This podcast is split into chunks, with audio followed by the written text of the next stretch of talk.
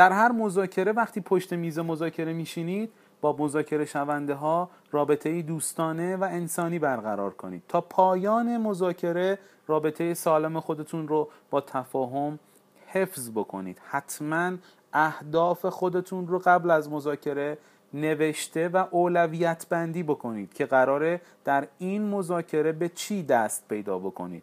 اگر جمله ها و نکاتی که در بین شما رد و بدل میشه شما را از اصل و اهداف مذاکره دور می‌کنه به آرامی به موضوع اصلی برگردید و در اون موضوعات حاشیه‌ای باقی نمونید.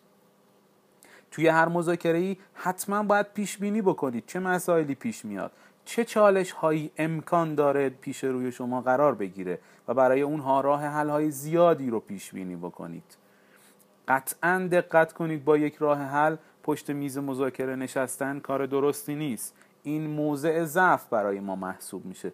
لذا جوری پشت میز مذاکره بشینید که با چندین راه حل و پیشبینی بسیاری از چالش های سخت پشت میز مذاکره نشستید. اگر استانداردهای شناخته شده ای برای مذاکرتون وجود داره اونها رو حتما مد نظر داشته باشید و اگر در مورد اونها اطلاعی ندارید شخص با اطلاع رو همراهتون ببرید و در غیر این صورت وارد اون مسائل نشید.